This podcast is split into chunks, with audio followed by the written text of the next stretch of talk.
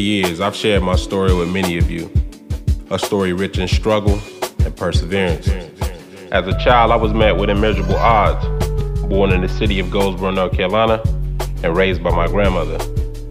Despite her efforts to protect me from desperate conditions, I was exposed to violence, incest, crack addiction, and a whole lot of other shit a young soul should never have to endure. At times, I don't know if I'm haunted by my past or if it's my superpower. At age six, I had a self proclaimed prophecy that the world would know my name. I'm still fulfilling that prophecy. I'm here to do what I've always done give you my story with the hope that it changes the world, or at least the world around you. Yo, what's good? It's your King Forever Burrow. Follow me on Instagram, Twitter, and TikTok at I am Forever Burrow. There you'll find on my latest posts and content. Yo, so guys, this week I got something a little special for y'all. Something I've been working on. It's a little backstory. I was praying and just, you know, asking God for direction. And, you know, I got a lot of things that I am invested into right now from a space of uh, starting my own company. And, you know, everything really comes down to things that matter like capital and, you know, relationships and building a network. And that's something that I'm still putting together as we speak. So, you know, the more I strengthen those things, the more that the likelihood of success as a company will be to me. And, you know, this year I said that everything was about execution. So we talk a lot about the ideas that we have, we talk a lot about the dreams that we have. We have to also communicate that we're executing those things. The execution is important because without that, there is no dream, there is no vision. You can't achieve a vision without the execution. Right? Execution is important. It's the core of achieving the things that you have believe or faith in right? Execution. It's almost like that scripture in the Bible that says, faith without work is dead. And I've always taken that to mean that, like, you can have faith in something, but you have to work in order to receive what you have faith in. You understand what I'm saying? So it goes back to executing against the dream. You can have the dream, you can have the faith, but you have to execute and work in order to achieve that dream or vision. I was watching, or matter of fact, I was listening to a podcast, and I think it was Social Proof, if I'm not mistaken. I think it was Social Proof, and I was listening to um, a speaker by the name of Ashley Kirkwood, right?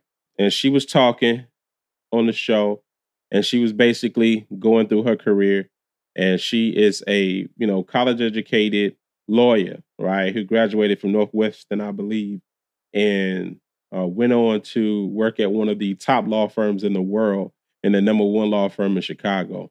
And she was making around three hundred thousand dollars at the height of her career, which only which was only a couple of years after she graduated from college.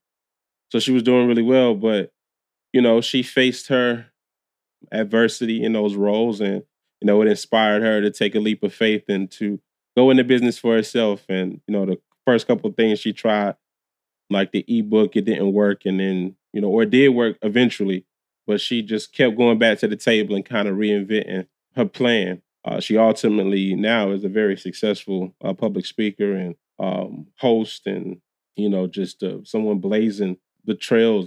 It reminded me how I always thought about being a public speaker. That was like, damn. So she has this program that she sells, like a lot of other uh, people who are leading in their industry. They're not going back and they're teaching, and they uh, they're providing that resource to people she talked about help with developing your signature speech and your uh, signature program, um, and also the markets that you want to reach, and you know, branding yourself and and and those things, right? And having your plan on how you're going to attract bookings. And so I was like, I really zeroed in on the on the signature speech because she really made that like a thing. In fact, she has a class on how to write your signature speech.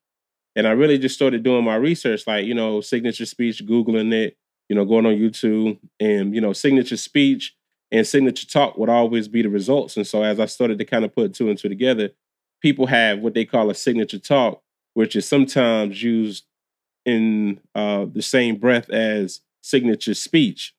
I guess there's subtleties in both, right? You know, how you deliver your your your speech is your signature talk. In my in my humble opinion, and you know what you write is your actual signature speech. So, you know, I had been thinking about going home and writing my signature speech over the last two weekends. And um, I kept getting writer's block, right? I think I've had writer's block for quite some time. I think I might have had some some some trauma from uh, when I got my uh, bachelor's degree and all of the writing I had to do in that uh in that in, the, in those in that program, my undergraduate. So anyway, I was having writer's block and I was like, yo, I gotta figure something out. Like, what is gonna be my signature speech? So I started playing around with different um topics, right?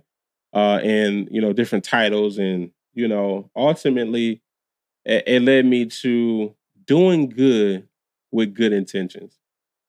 Right. And I just had that thought in the bathroom, uh, which is uh, a place that has given me a lot of visions uh, throughout my life. And you'll you'll know more about what I mean with that as we go on. But doing good with good intentions that became the title to my uh, my signature speech, and so I put together a rough draft of it, and I'm going to go over it uh, with you guys tonight on the podcast. And that's the special thing that I was talking about earlier. Um, it's a special episode. Uh, I've never done anything like this, um, so it's like my first time. So it's crazy. I'm recording my podcast in my home office right? and I'm still somehow finding myself somewhat nervous to to to present this, but you know, here goes nothing, as they say. All right. So excuse me if I stumble, right? I guess this is the title to my signature speech. Doing good with good intentions. Profound. Or at least I thought. Or maybe not. Maybe it sounds self-centered. Or maybe it's too corny. My people wouldn't want to hear it. But what if they needed to hear it? What if they really needed to know that success is really about doing good with good intentions? When I was six, I had this vision that the world would know my name. I wanted to be someone who inspired change. I wanted to be like Martin Luther King or Malcolm X I guess even at that age, I knew both of their messages were needed. At their core, they both were doing good with good intentions. They were inspiring change in the world. They were leaders from our communities, communities that were black and brown. They spoke with the power of 30 million black people. I felt proud to be one of those people a member of a community of such strong and resilient people, resourceful, innovators, philosophers, poets, educators, judges, kingpins, hustlers, risk takers, and trendsetters. Being black was a vibe to me in 1992. I loved our people, and I wanted to be just like Martin or Malcolm. I wanted to be street smart but also a scholar and an orator. I used to use words that I had heard while watching TV or ear hustling in grown folks' business. I would use them to give speeches in the bathroom. I would imagine a large crowd, like the one King gave his iconic I Have a Dream speech. Or like the crowds Malcolm would gather speaking on street corners in Harlem. They were inspiring us to rise, rise above the oppression, rise above the mediocrity. Malcolm told us power was in economics and politics. That power is what controls society, at least in America. Martin told us to be dignified but fierce. All I wanted to do was do good with good intentions. It wasn't about me, it was about us, a people that resided in the ghettos of America and black suburbians. I wanted to carry those 30 million black people everywhere I went. I was a proud black boy. My grandmother showed me confidence at a very young age. No matter what we had or didn't have, she was upright.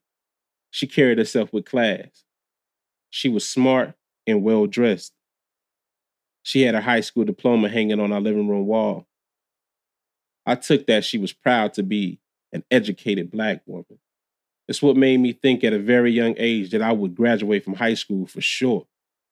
I had every intention of being someone educated.